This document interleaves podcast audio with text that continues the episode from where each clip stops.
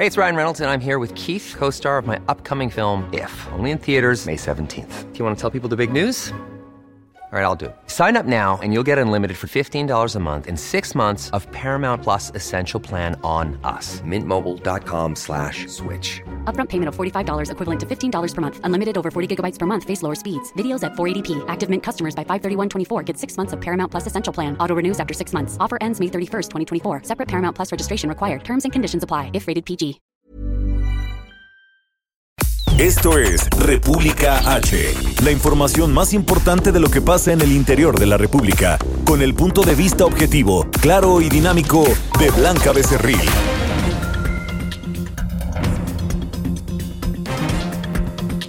¿Qué tal? Muy buenas tardes. Ya es el mediodía de este viernes. Finalmente viernes 14 de agosto del año 2020. Son las 12 del día en punto. Estamos transmitiendo totalmente en vivo desde nuestras instalaciones en la Ciudad de México a través del 98.5 de su frecuencia modulada. Mi nombre es Isaías Robles, a nombre de Blanca Becerril, titular de este espacio y por supuesto de todo el maravilloso equipo que siempre le acompaña, le doy la bienvenida. Le pido que a partir de este momento y hasta la una de la tarde nos acompañe, nos dé el favor de su atención para darle toda la información, lo más relevante de la información que se ha generado en el interior de la República, por supuesto a nivel nacional e internacional internacional. Estamos, le decía, transmitiendo en vivo desde la ciudad en nuestras instalaciones aquí en la capital de la República a través del 98.5 y también llegamos hasta Campeche por el 101.3 de FM y el 950 de AM. En Monterrey usted nos puede sintonizar por el 90.1, en Texcoco, allá en el Estado de México, por el 89.3 de FM. Hasta Guadalajara, Jalisco, llegamos por el 100.3 de FM. En Tampico, Tamaulipas, 92.5 y Acapulco, Guerrero por el 92.1. Mientras que en la capital de Tabasco, allá en Villahermosa, usted nos puede seguir a través del 106.3. En todo el Valle de México, llegamos hasta sus hogares, hasta sus oficinas, automóviles, a través de la frecuencia del 540 de amplitud modulada. En Tijuana, Baja California, allá donde termina el país en el 1700 de AM. Y también llegamos al sur de Estados Unidos, en McAllen, Texas. Usted nos puede sintonizar por el 91.7 de FM HD4 y por el 93.5 de FM también HD4 allá en Brosville. Por supuesto, también puede seguir la señal a través de la página en internet heraldodemexico.com.mx. Sin mayor preámbulo, le presento un resumen de lo más relevante. Esto es lo que usted debe saber para estar perfectamente bien enterado. En resumen. Desde Acapulco Guerrero, el presidente Andrés Manuel López Obrador consideró que todas las personas implicadas en la denuncia de hechos que presentó el exdirector de Pemex Emilio Lozoya deben ser citadas a declarar, incluyendo a los expresidentes Enrique Peña Nieto y Felipe Calderón. Por otro lado, el presidente aseguró que desde la captura de José Antonio Yepes Ortiz, alias El Marro, líder del cártel de Santa Rosa de Lima, en el estado de Guanajuato, ha disminuido la incidencia de homicidios dolosos.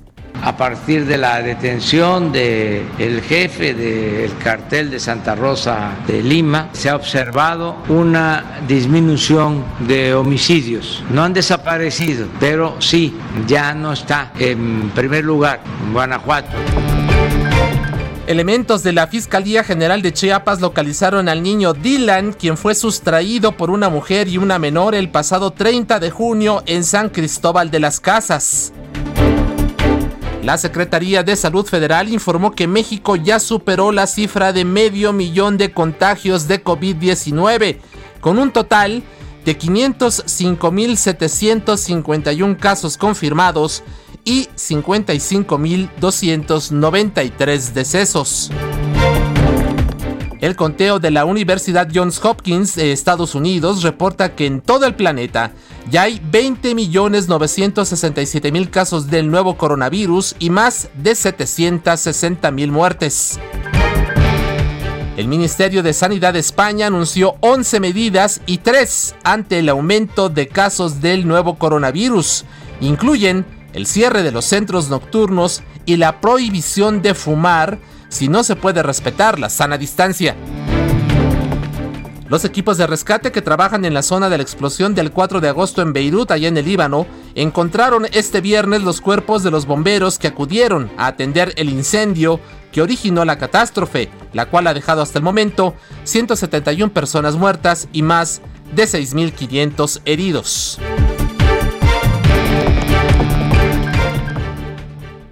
La nota del día.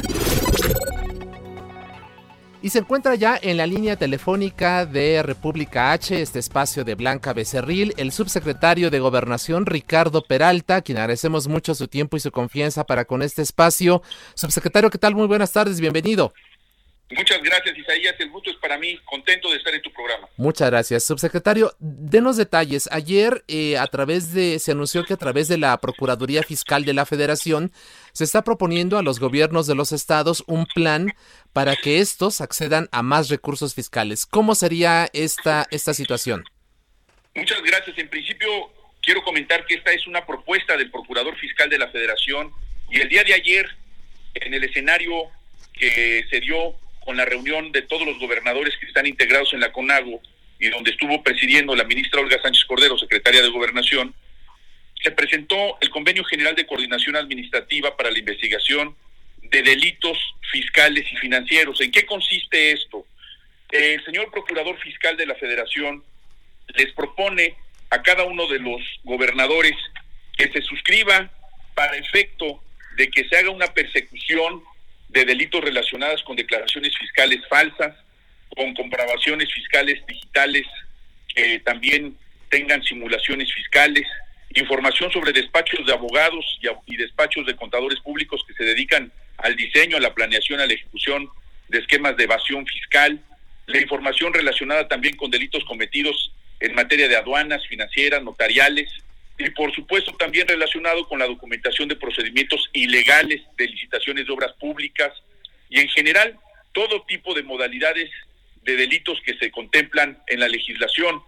Esto, la intención de hacerlo es un intercambio de información para que la Procuraduría Fiscal haga llegar a la Fiscalía General de la República toda la información que permita iniciar alguna investigación en contra de las personas que estén cometiendo estas conductas y eventualmente cuando existe una sentencia condenatoria se pueda resarcir todo lo que se haya podido sustraer a través de estos actos y se pueda regresar a las arcas estatales en beneficio del pueblo de México. En términos generales, esto es lo que se tiene que hacer y además tiene grandes beneficios, ¿Sí? porque una vez que esto se devuelva a las arcas del Estado que se haya considerado donde haya un quebranto, se fortalece en principio la coordinación fiscal, se fortalecen las finanzas públicas de esa entidad federativa, se eleva la percepción de riesgo por la Comisión de Delitos Fiscales y Financieros, se favorece a los ciudadanos de esa entidad con la recuperación de recursos que pertenecen al gasto público.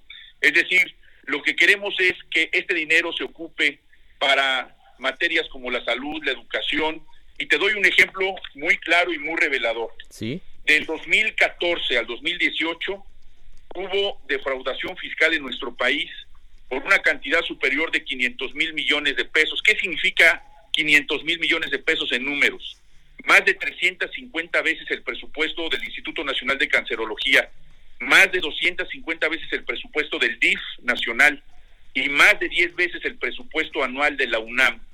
Entonces, considerando estos, estas cifras, imagina Isaías lo que podrían hacer las entidades federativas cuando se les devuelve este dinero de aquellas personas que han cometido delitos durante años y que antes no eran perseguidos, que antes existía la impunidad como un caldo de cultivo extraordinario y que hoy, a partir de la suscripción de este convenio que les propone el Procurador Fiscal a todos los gobernadores, se pueda resarcir ese dinero, se pueda ocupar ese dinero en favor del pueblo, donde los jóvenes no tengan ningún problema para estudiar, donde la gente tenga derecho universal a la salud y por supuesto donde se fortalezcan los sistemas de seguridad pública, entre otros muchos aspectos cómo se puede ocupar este recurso, mi querido Isaías. Así es. Subsecretario, eh, se hizo la propuesta el día de ayer por parte, como usted nos comenta, de la Procuraduría Fiscal de la firma de este convenio. ¿Cuáles son los siguientes pasos para ya echar a andar eh, eh, todo esto que nos está comentando, este, esta operación que implicaría pues un beneficio fiscal muy importante para las entidades del país? El día de ayer tuve comunicación con el Procurador Fiscal para informarle sobre la viabilidad de este convenio y que había yo hecho a su nombre la propuesta ante los gobernadores y me refirió que la próxima semana, el próximo miércoles, que se va a reunir el presidente con la secretaria de Gobernación y el resto de gobernadores integrantes de la CONAGO, podría celebrarse la firma marco de este convenio y toda esta semana seguramente el procurador fiscal estará haciendo la gestión de explicación y el contenido de este propio convenio. Yo considero que la próxima semana podría realizarse la suscripción de este convenio con cada uno de los gobernadores que acudan a esta reunión. Y como ya te decía, los grandes beneficios que tiene para la recaudación es extraordinaria. Por supuesto, la inhibición de estas conductas delictivas, el fortalecimiento del esquema de coordinación y de, y de, mutuo apoyo, por supuesto, la agilización de procedimientos que puedan ser eficaces para la investigación de hechos delictivos, la intervención entre las autoridades administrativas y jurisdiccionales, que muchas veces llega a ser deficiente por la falta de información y por supuesto el impacto a los delitos fiscales. Claro. Yo creo que está lleno de beneficios esto que propone el procurador fiscal y nosotros desde la Secretaría de Gobernación siempre vamos a contribuir con todo el gobierno federal, los gobiernos estatales y los gobiernos municipales para que este tipo de acciones contribuyan a una mejor gobernabilidad. Nos hablaba usted, de, subsecretario, de que 2000, de 2014 a 2018 la, la estimación de defraudación fiscal fue de 500 mil millones de pesos. ¿Cuánto estiman ustedes que a través de la firma de este convenio podrían recibir los gobiernos estatales cada año eh, en beneficio, por supuesto, de sus propios ingresos? Pues mira, si estamos hablando de que en cuatro años fueron 500 mil millones de pesos, y si cada una de las entidades federativas aporta información donde se puedan resarcir estas cantidades, pues estamos hablando aproximadamente de, 55 mil a 70 mil millones de pesos por entidad federativa, según en cada entidad se cometan este tipo de delitos y además según el tipo de información de calidad que se dé para dar con los responsables y eventualmente poder recuperar esas cifras que han eh, sustraído de las arcas públicas o han evadido pagar impuestos. Claro. Finalmente, señor subsecretario, hablaba usted de que este, eh, este marco, esta firma marco del convenio pudiese hacerse el próximo miércoles en la reunión que tendrá la CONAGO con el señor presidente y con buena parte del gabinete, por supuesto la secretaria de Gobernación, Olga Sánchez Cordero, allá en San Luis Potosí. Eh, ¿Cómo llega, cómo llega la relación del gobierno federal con las entidades federativas a este encuentro? ¿Cómo ve usted el ánimo? ¿Hay confrontación? ¿Cómo caracterizaría usted la relación entre gobierno federal gobiernos estatales? Hay una enorme y gran relación fraterna con todos los gobernadores del país. Desde antes de la pandemia, en la Secretaría de Gobernación, constituimos las mesas de gobernabilidad donde participan los gobernadores, los secretarios de gobierno de cada entidad federativa, los presidentes de los tribunales de todo el país y por supuesto los presidentes de las juntas de gobierno o comisiones de gobierno, según se les denomina, de todos los congresos de todo el país. Con independencia de ello, quiero decirte que no solamente es una muy buena relación, todas las reuniones que hemos tenido con ellos, en cada una de ellas se refrenda la unidad nacional porque hoy no hay cosa más importante, Isaías, que la salud, la economía y por supuesto la vida de los mexicanos. Hoy no podemos estar en una dinámica de politización donde se solicitan las renuncias de funcionarios públicos, donde se denostan las estrategias de salud, cuando lo más importante debe de ser la unidad para salir adelante todos juntos. Hoy pensar en una disipación, en una distracción de carácter político, no solamente es poco popular, a la gente no le interesa. Lo único que le interesa hoy a la gente es preservar su salud, recuperar su economía, evitar que esta pandemia nos siga atacando como lo ha hecho en todo el mundo. Y cualquier tipo de expresión es respetable, pero es absolutamente imprudente y inoportuna. Así es. Perfecto, señor subsecretario. Le agradecemos mucho que haya conversado con el público de República H esta tarde. Eh, y también pues nos eh, congratulamos de que esté usted ya perfectamente bien en estado de salud. Muchas gracias, Isaías. Solamente quiero concluir mi participación diciendo que el patriotismo, el patriotismo debe ganarle la guerra a la corrupción y a la impunidad. Te agradezco mucho, Isaías, y siempre un gusto estar contigo y con toda tu audiencia. Le agradecemos mucho, señor subsecretario, un enorme abrazo. Gracias. Gracias para ti también. Hasta luego. Hasta luego, el subsecretario de Gobernación, Ricardo Peralta. Continuamos. Recorrido por el país. Y bueno, la secretaria de Gobernación, Olga Sánchez Cordero, anunció que para el encuentro de la CONAGO, de este que hablábamos hace unos minutos con el subsecretario Ricardo Peralta, que se celebrará el miércoles 19 de agosto allá en San Luis Potosí, al que acudirá el presidente Andrés Manuel López Obrador, estará ella presente, además del gabinete legal y ampliado. Nuestro colega Paris Salazar nos tiene todos los detalles. Adelante, Paris. Buenas tardes Isaías, amigas, amigos del Heraldo de México. La secretaria de Gobernación, Olga Sánchez Cordero, reveló que el presidente Andrés Manuel López Obrador convocó a todos los integrantes del gabinete legal y ampliado a la reunión que se tendrá con la Conferencia Nacional de Gobernadores. El encuentro se realizará en San Luis Potosí el próximo miércoles 19 de agosto. Señaló que asistirá el gabinete legal y ampliado a la reunión con la CONAGO y aunque no todos tendrán participación, es importante que asistan para que los gobernadores, la gobernadora y la jefa de gobierno sientan que el gobierno de la República está con ellos. Confió en que se tendrá un diálogo abierto y constructivo. Sánchez Cordero descartó un rompimiento con las gobernadoras y los gobernadores, por lo que hizo un llamado a trabajar de manera coordinada para superar los efectos de la pandemia de COVID-19. Esa es la información, Isaías. Muchas gracias, Paris. Gracias, Paris, que está a punto de abordar un avión precisamente eh, en la cobertura de las actividades del señor presidente. Entonces, bueno, allí Paris Salazar nos estaba dando este reporte. Y bueno, también esta mañana el presidente López Obrador ofreció su conferencia de prensa desde el estado de Guerrero. Allí descartó que vaya a haber un encontronazo con los gobernadores, pero nuestro colega Augusto Atempa nos tiene todos los detalles de lo que se informó esta mañana. Augusto, bienvenido, buenas tardes. Isaías, muy buenas tardes. Así es, lo mencionas bien. El presidente dijo que no va a un encontronazo, más bien va a una reunión de trabajo, esta que se llevará el próximo miércoles ahí con los gobernadores en San Luis. Dijo que pues esto le va a beneficiar a la sociedad. Y es que hay que recordar que nueve gobernadores no están a gusto con el subsecretario Hugo López Gatel, incluso han pedido su renuncia, pero el presidente lo ha respaldado. Si gustas, escuchemos lo que dijo el presidente Andrés Manuel López Obrador. Si se promueve de que va a haber esta reunión y que puede haber ahí un encontronazo, pues este no va a ser así.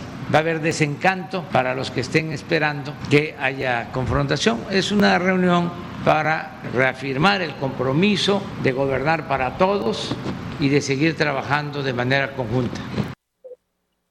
Isaías, otro tema que también se tocó y por el cual estaba en Guerrero era para pues informar cómo se está entregando este programa de fertilizantes.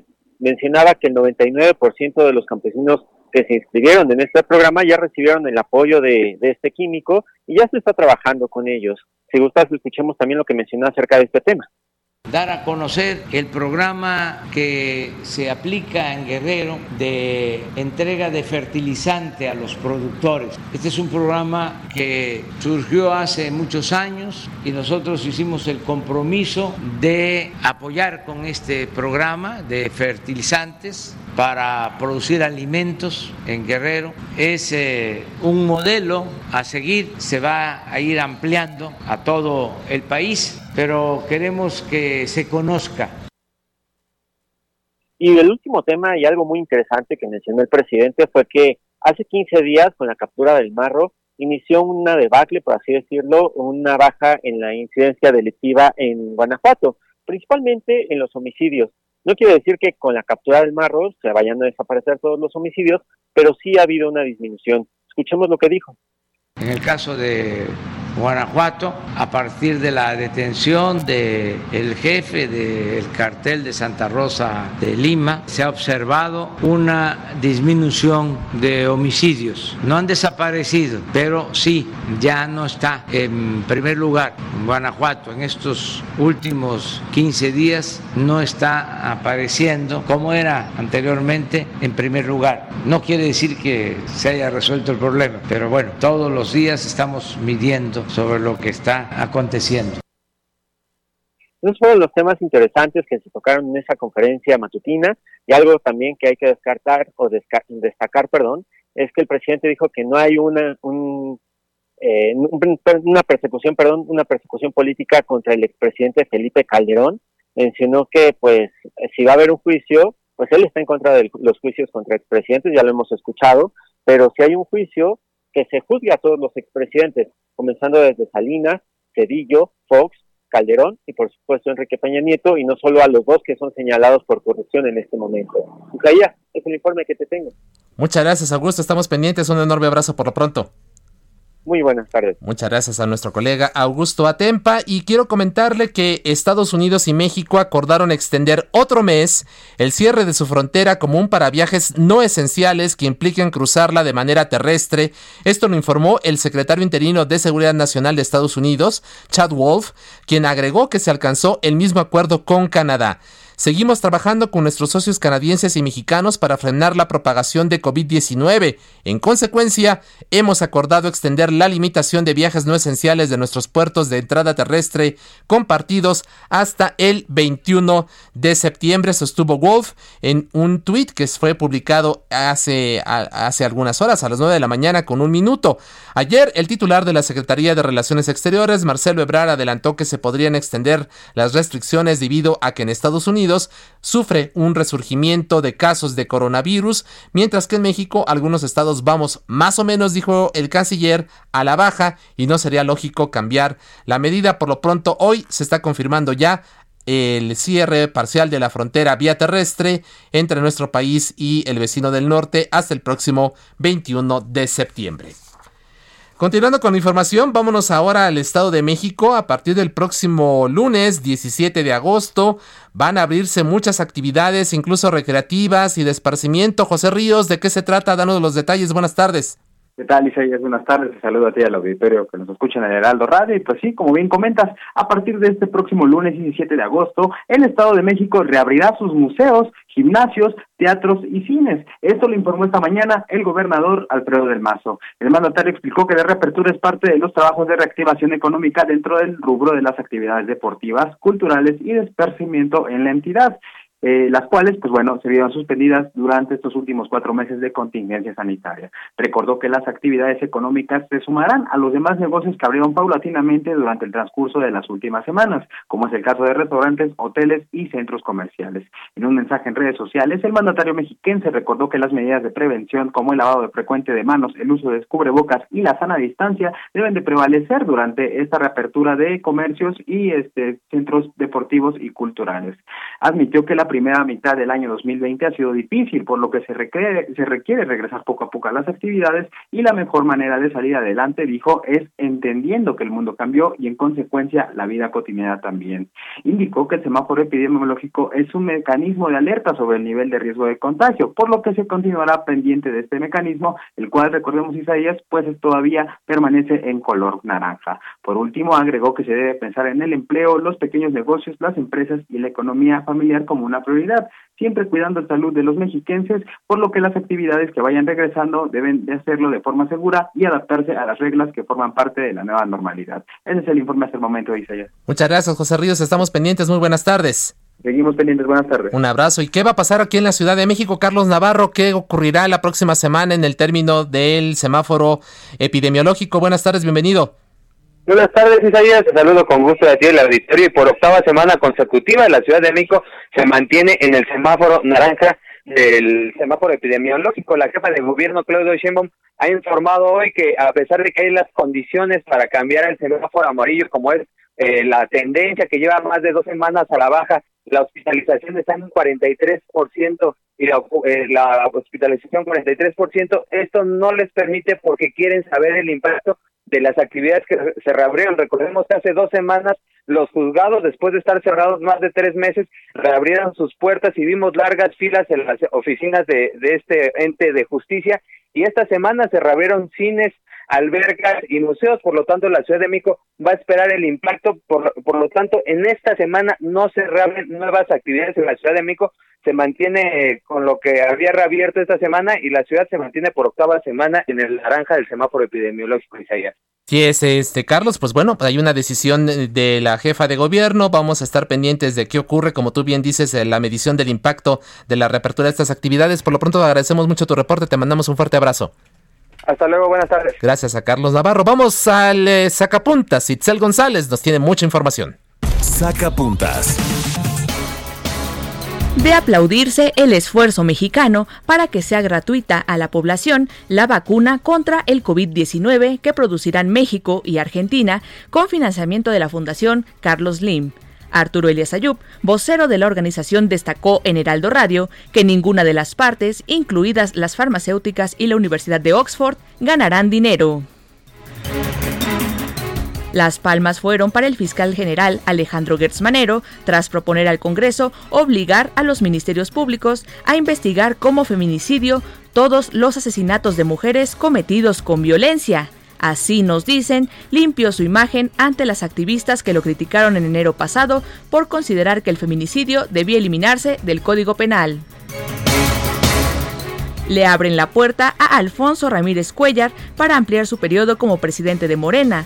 Por la pandemia, su Comisión Nacional de Elecciones canceló las 300 asambleas distritales del domingo, así que adiós encuestas para definir a su sucesor. Continúa escuchando a Blanca Becerril con la información más importante de la República en República H. Regresamos. Estamos de regreso con la información más importante de la República en República H con Blanca Becerril, transmitiendo en Heraldo Radio. En resumen. Anoche autoridades de Sinaloa informaron sobre el asesinato en el municipio de Novolato de César Carrillo Fuentes el Cesarín, hijo del finado narcotraficante Amado Carrillo, el Señor de los Cielos. El gobierno de Chihuahua informó que personal de la Fiscalía General del Estado localizó restos humanos en cinco cementerios clandestinos que fueron ubicados en distintos municipios de la entidad. Este jueves Alejandro Ochoa, alcalde de Colón, en Querétaro, y dos de sus secretarios fueron detenidos por elementos de la Fiscalía Anticorrupción, acusados de presunto daño al erario por 40 millones de pesos. El Congreso del Estado de México aprobó ayer por unanimidad reformas en materia de, violencia política contra mujeres y paridad de género, entre ellas las que impiden que agresores o deudores alimentarios puedan contender por cargos de elección popular. El gobierno de Naucalpan anunció que ha destinado 24.286.323 pesos en recursos humanos y materiales para la mitigación de la pandemia por COVID-19. El gobernador de Veracruz, Huitlago García, emitió un nuevo decreto para restringir la movilidad ahora en 27 municipios con la finalidad de frenar los contagios de SARS-CoV-2. Entrevista. Se encuentra ya en la línea telefónica de República H, el espacio de Blanca Becerril, Ernesto Elorduy, presidente de Coparmex Mexicali. Ernesto, ¿qué tal? Bienvenido, muy buenas tardes. Muy buenas tardes, Isaías. Muchas gracias por el espacio y a tus órdenes. Bueno, denos detalles, por favor. Muchas gracias. Bienvenido de lo que de esta aprobación que se hizo ayer en el Congreso del Estado de Baja California sobre la creación de un SAT estatal que pidió el gobernador Jaime Bonilla. Eh, ¿De qué se trata? Denos detalles. Así es, Isaías, así como se escucha este, en plena pandemia, cuando aquí los mexicanos, los californianos, estamos ahorita lidiando con la tormenta de la crisis este, sanitaria, la crisis económica. Este, nuestro gobierno del estado demuestra que su prioridad es ahorita crear una lolita estatal, este, un SAT así de, que va a depender del estado para recaudar más impuestos y pues seguir ordeñando, digamos, en estos momentos a las pocas empresas que no han podido, que han podido sobrevivir eh, y que siguen manteniendo los empleos. No es aquí la posición nuestra de Coparmex, eh, es de preocupación y de rechazo a esta medida, primeramente, porque no es el momento ahorita de andar priorizando eh, legislaciones que estén enfocadas en aumentar impuestos o en recaudar más impuestos. debe estar enfocado en ayudar a que los mexicanos ahorita puedan recuperar su trabajo y recuperar su estilo de vida. Eh, por decir, y, ahorita lo que estamos viendo es totalmente al revés. Eh, aquí en el estado de California hago el recuento, Isaías, que en estos últimos meses, desde que empezó la pandemia, el gobierno del estado ya creó nuevos impuestos, el único estado del país que creó un impuesto a la gasolina en plena pandemia, un impuesto al diésel en plena pandemia, un impuesto al gas LP, que es el que surten en las casas, en los pequeños restaurantes, también se creó un impuesto estatal a eso, y ahora para rematar, Isaías crean una, un organismo que va a duplicar funciones, nos va a costar nómina, va a crear burocracia, nos va a costar más impuestos tener un SAT estatal. ¿Y para qué? Para cobrar más impuestos. Entonces, obviamente, por donde lo veas, Isaías, realmente es deplorable que tengamos un gobierno que en vez de extender la mano, de ayudar, de solidarizarse y de mostrar empatía con lo que estamos viviendo día a día los mexicanos, realmente vemos que están aislados de la realidad, y simplemente están buscando cómo hacerse de más dinero eh, para cumplir con sus proyectos políticos. Así es. ¿Este, este organismo cuándo entrará en operaciones?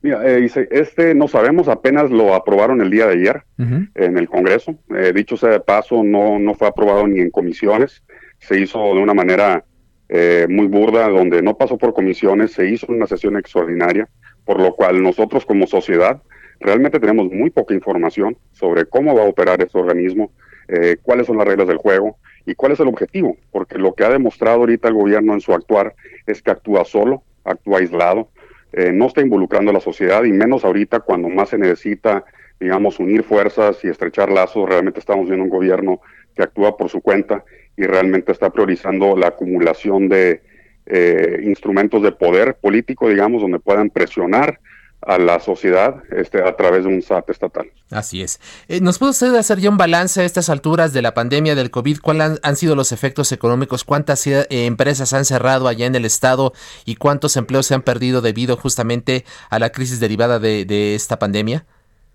Eh, Isaías, el número exacto ahorita no lo puedo tener, pero lo que sí estamos viviendo aquí en el caso de Mexicali, donde yo, donde yo vivo, que ha sido uno de los focos rojos a nivel nacional, eh, seguimos en semáforo rojo aquí, este, ya llevamos tres meses en semáforo rojo.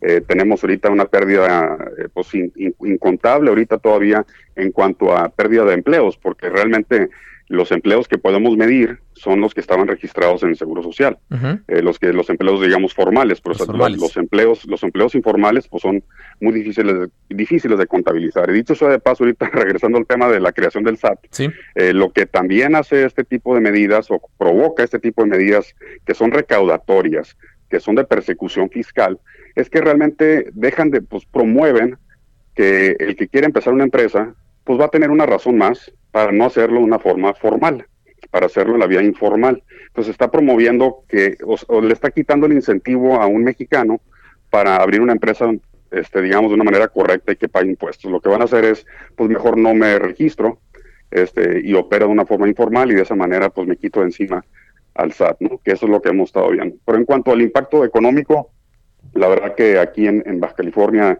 estamos sufriendo, yo creo que lo igual que lo que están viviendo allá en la Ciudad de México o en otras partes del país, eh, donde realmente no se ve el fin de, esta, de esta crisis, sino se ve el inicio de una crisis económica, donde a lo mejor ya pasó la parte, eh, o ya se está calmando un poco la parte de salud y sanitaria, pero lo que nos está dejando de secuela, eh, ya digamos el día siguiente, es la cruda realidad de empresas cerradas y de muchos mexicanos que no tienen el día siguiente a dónde ir a trabajar.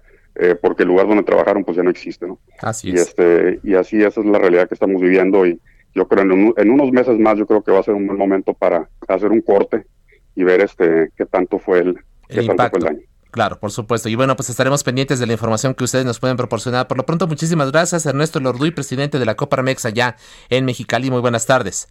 Gracias a ti, Isaías, y tenga buena tarde a toda tu audiencia. Muchas gracias, y buen fin de semana. Y ahora vámonos directamente hasta Jalisco. Allí se encuentra nuestra colega Mayeli Mariscal, quien nos tiene información del gobernador Enrique Alfaro, que ha decidido el, mandatario. Mayeli, buenas tardes.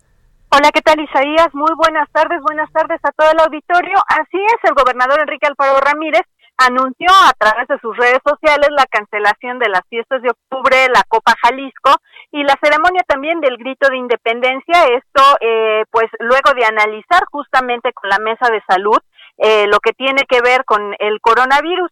Y es que estos eventos masivos, si bien se están cancelando, podrían realizarse en algún otro momento, mismo que ya estaría anunciando, quizá en los meses de noviembre o diciembre.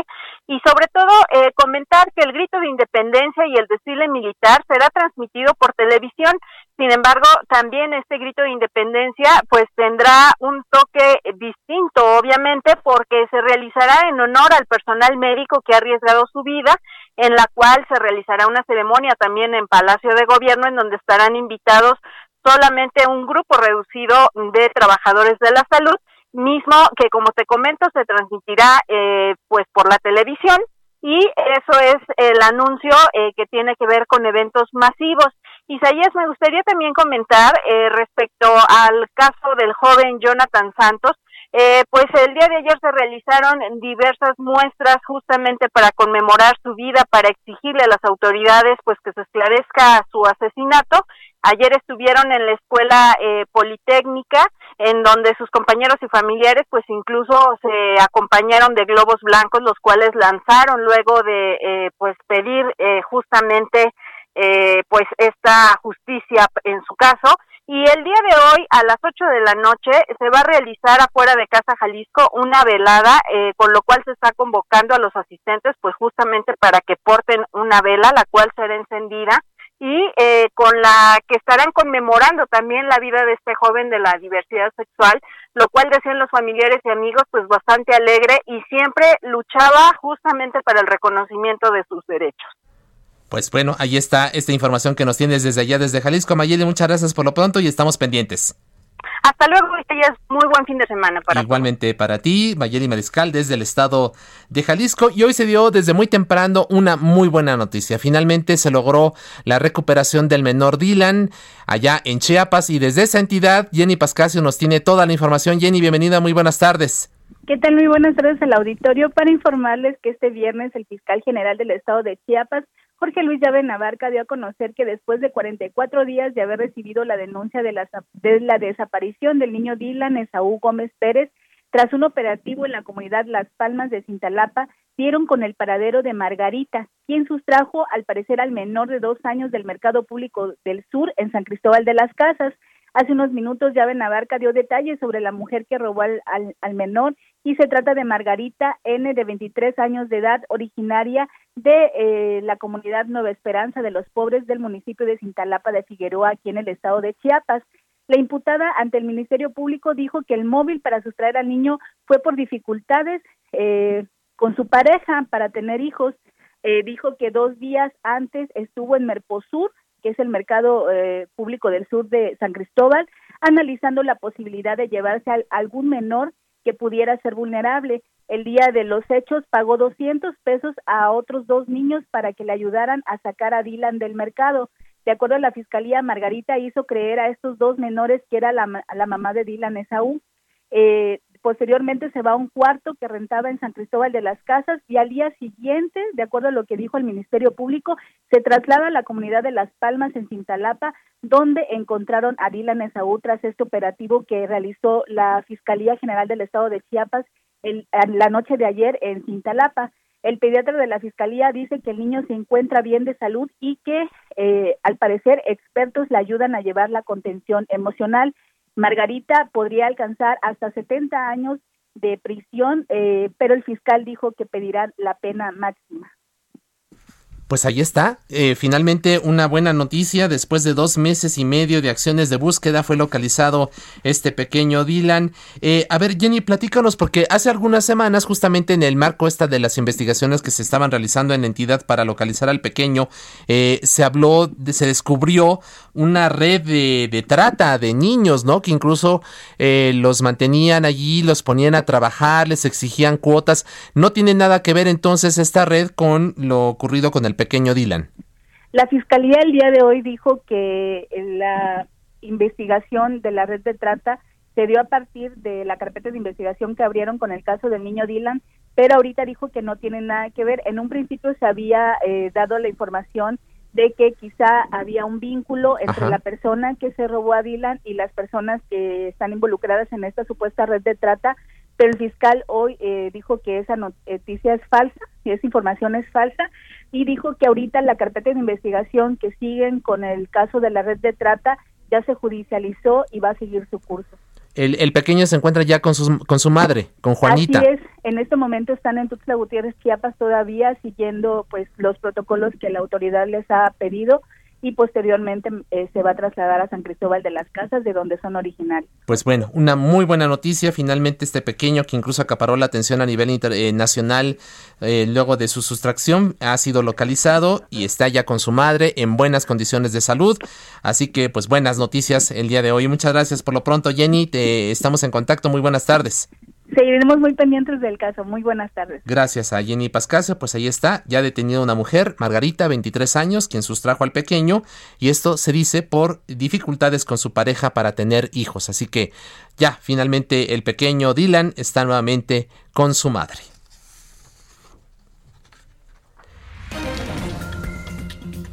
Seguimos con más información, vamos a otros asuntos. Y bueno, el titular del Secretariado Ejecutivo del Sistema Nacional de Seguridad Pública, Leonel Cota, reconoció una tendencia firme y una consolidación a la baja de los homicidios dolosos en 50% allá en el estado de Guerrero. Tan solo el puerto de Acapulco de enero, al, eh, de enero pasado al 10 de agosto presenta una disminución del 38.46%. En sesión del Consejo Estatal de Seguridad encabezada por el gobernador Héctor Astudillo, el funcionario detalló que en todas las incidencias delictivas se observan resultados reconocidos por el Gabinete de Seguridad Nacional. Además, Guerrero ocupa la posición 18 a nivel nacional en cuanto a con una reducción de 70% comparado con años anteriores. Chilpancingo, Chilapas, Iguatanejo y Tasco tienen una baja de 33% en homicidios dolosos de enero a agosto de 2020 contra el mismo periodo del año anterior. El análisis. Y como cada viernes en este espacio de Blanca Becerril, República H, establecemos contacto con Anilú Ingram. Ella es diputada federal por Veracruz, vicecoordinadora del grupo parlamentario del PRI allá en San Lázaro. Diputada, bienvenida, muy buenas tardes.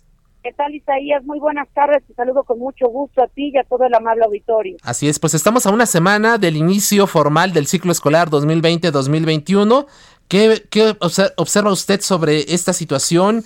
¿Cuántos estudiantes están quedando sin clases a partir del confinamiento? En fin, ¿qué ha observado del fenómeno?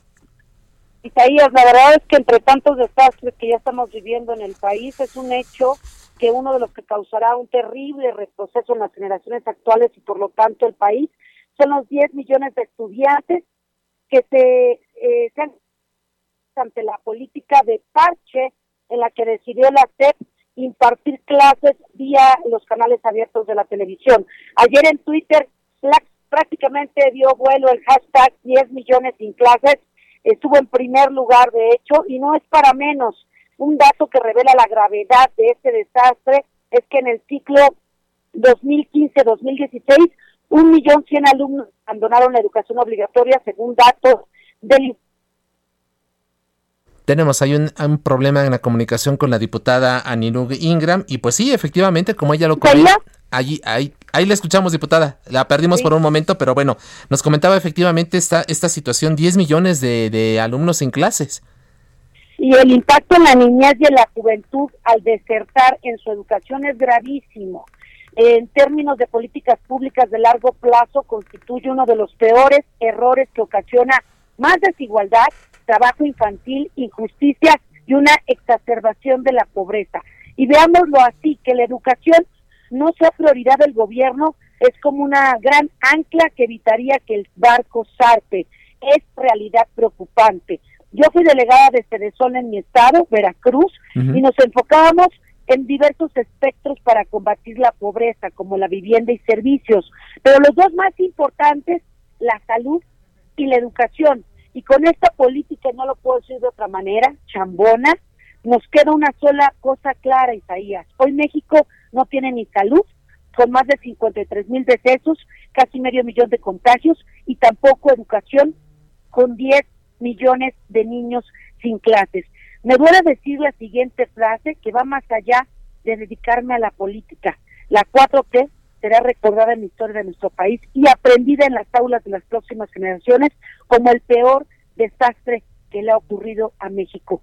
Y de esto tardaremos décadas en recuperarnos. Es muy grave, hay que apostarle a la educación, a la educación de las próximas generaciones, y no es el caso del momento que estamos viviendo, Isaías. Así es, la educación, la ciencia, la tecnología son elementos indispensables para el desarrollo de cualquier nación y hoy pues esta situación que afecta no solamente a nuestro país, sino a todo el orbe, pues está causando estragos, pero además si no tenemos una estrategia adecuada para poder hacerle frente y poder garantizar que todos los niños, en, eh, todos los menores, todos los niños, niñas, adolescentes tengan acceso a los servicios educativos, pues esta situación sin duda alguna se complicará y como usted dice, el futuro nos lo va a cobrar el futuro no los va a cobrar en no, no apostar a la formación de las próximas generaciones.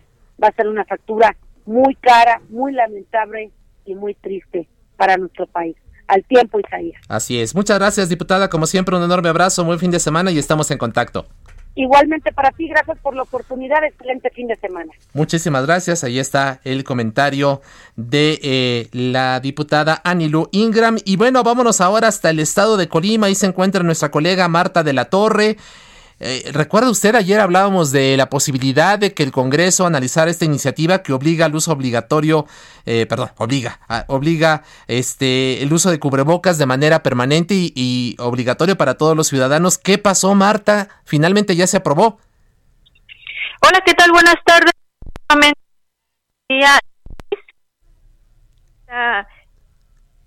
¿Sí me escuchan? Ahí, a ver, permíteme, estamos teniendo ahí un problema, se está cortando tu comunicación, pero enseguida ya nuestro equipo de producción está arreglando todo para garantizar escucharte bien. Ahora sí, Marta, parece que ahora ya tenemos bien la comunicación. ¿Ya me escuchan? Ahí estamos bien, perfecto. Muchísimas gracias. Pues el día de hoy en sesión ordinaria se va a discutir este dictamen, un dictamen que, bueno, pues por lo pronto ya fue aprobado y por unanimidad en comisiones. Esto le da la puerta para que ya sea discutido por los legisladores. Entre estos, por supuesto, estarían los diputados de la bancada de Morena, quienes pues obviamente no dejarán de escuchar las críticas del subsecretario de Prevención de la Salud, Hugo López Gatel, quien, bueno, considera que se podrían violar los derechos humanos con esta iniciativa enviada por el gobernador José Ignacio Peralta Sánchez. Y es que esta eh, iniciativa denominada Ley que regula el uso de cubrebocas y demás medidas para prevenir la transmisión y enfermedad provocada por el virus SARS-CoV-2, como te mencionaba, ya fue aprobada en comisiones, pero se eh, redujo de manera drástica las sanciones, unas sanciones que establecían 500 UMAS, como eh, serían aproximadamente más de 43 mil pesos, se bajó a 25 UMAS solamente, se elimina la sanción de privación de la libertad, es decir, ya no habría arrestos por 36 horas, se elimina esta sanción y solamente se estarían dejando algunas cuestiones, como por ejemplo que sí sea obligatorio en la vía pública, que sea obligatorio en el transporte público, en negocios, comercios y empresas, y en caso de que no se acaten esta, el uso del cubrebocas y otras medidas como el gel antibacterial, eh, la distancia, el distanciamiento eh, de dos metros. En caso que no se regulen, pues todas estas, no se cumpla con todas estas medidas, pues entonces tanto los concesionarios del transporte público como los empresarios estarían siendo acreedores a esta multa de 25 UMAS y que bueno, pues no se estaría aplicando a la sociedad. Lo que sí busca esta ley es sobre todo proteger a los adultos mayores y las personas que tienen como comorbilidades, es decir, a todos aquellos que son pues más susceptibles a eh, tener peores consecuencias en caso de contagiarse de COVID-19. En este caso es obligatorio el uso del cubrebocas. Si alguna autoridad detecta a una de estas personas que no está portando el cubrebocas, se le va a avisar a la autoridad sanitaria para que la autoridad acuda y les proporcione un cubrebocas eh, con el fin de que pues eh, no haya pretextos y que los estén utilizando para pues poder protegerse del COVID-19. Las excepciones del uso del cubrebocas es a menores de dos años para evitar ahogamientos, a cualquier persona que tenga problemas para respirar y personas que no puedan quitarse el cubrebocas sin ayuda. Por lo pronto se espera que eh, en la tarde ya se ha discutido este este dictamen. Todavía no inicia la sesión en el Congreso del Estado, pero eh, se estará discutiendo para ver si finalmente es aprobado y se implementa aquí en el Estado o es rechazado por la mayoría de los diputados. Mi reporte. Gracias, Marta, y estaremos muy pendientes de lo que decida finalmente hoy en las próximas horas el Congreso del Estado de Colima. Un enorme abrazo, cuídate. Gracias a Marta de la Torre. Vámonos con Federico Guevara hasta Chihuahua. ¿Qué va a pasar allá el próximo 15 de septiembre? Federico, buenas tardes. Muy buenas tardes, pues como tú bien dices, no va a pasar absolutamente nada, ya que por disposición del gobierno del estado de Chihuahua, a través de su secretario general de gobierno, ya se informó a todo el municipio y a la ciudadanía en general de que las fiestas patrias se van a cancelar, van a ser postergadas. Eh, todo lo que son los actos protocolarios y la Guardia de Honor, eso todavía está por verse porque parece ser que van a hacer este evento muy protocolario a través de las redes sociales. Lo que no se ha confirmado aún hasta este momento es si el desfile cívico-militar del 16 de septiembre se va a realizar a cabo. Va a haber una reunión el próximo lunes con la gente de, destacamentada de la Sedena aquí en el estado de Chihuahua para decidir si se va a realizar el desfile militar o no. Ya municipios importantes como Ciudad Juárez, Cuauhtémoc, Delicias, Parral y Chihuahua, los propios municipios han dicho que no van a realizar. Así es que por lo pronto en Chihuahua, ni jolgorio, ni, ni, ni, fuegos artificiales, ni música, ni cantantes, simple y sencillamente se posterga por la pandemia. Así es. Muchas gracias, Federico. Muy buenas tardes. Gracias, ahí estamos pendientes. Federico Guevara, desde el estado de Chihuahua. Gracias a usted por acompañarnos. A nombre de Blanca Becerril, titular de este espacio, le agradezco que nos haya acompañado. Quédese a partir de este momento con Salvador García Soto a la una, todo el equipo de la información, del análisis, las entrevistas. Descanse, cuídese mucho, buen fin de semana y recuerde, el lunes la cita puntual a las 12. Blanca Becerril, República H. Quédese en las frecuencias del Heraldo Radio.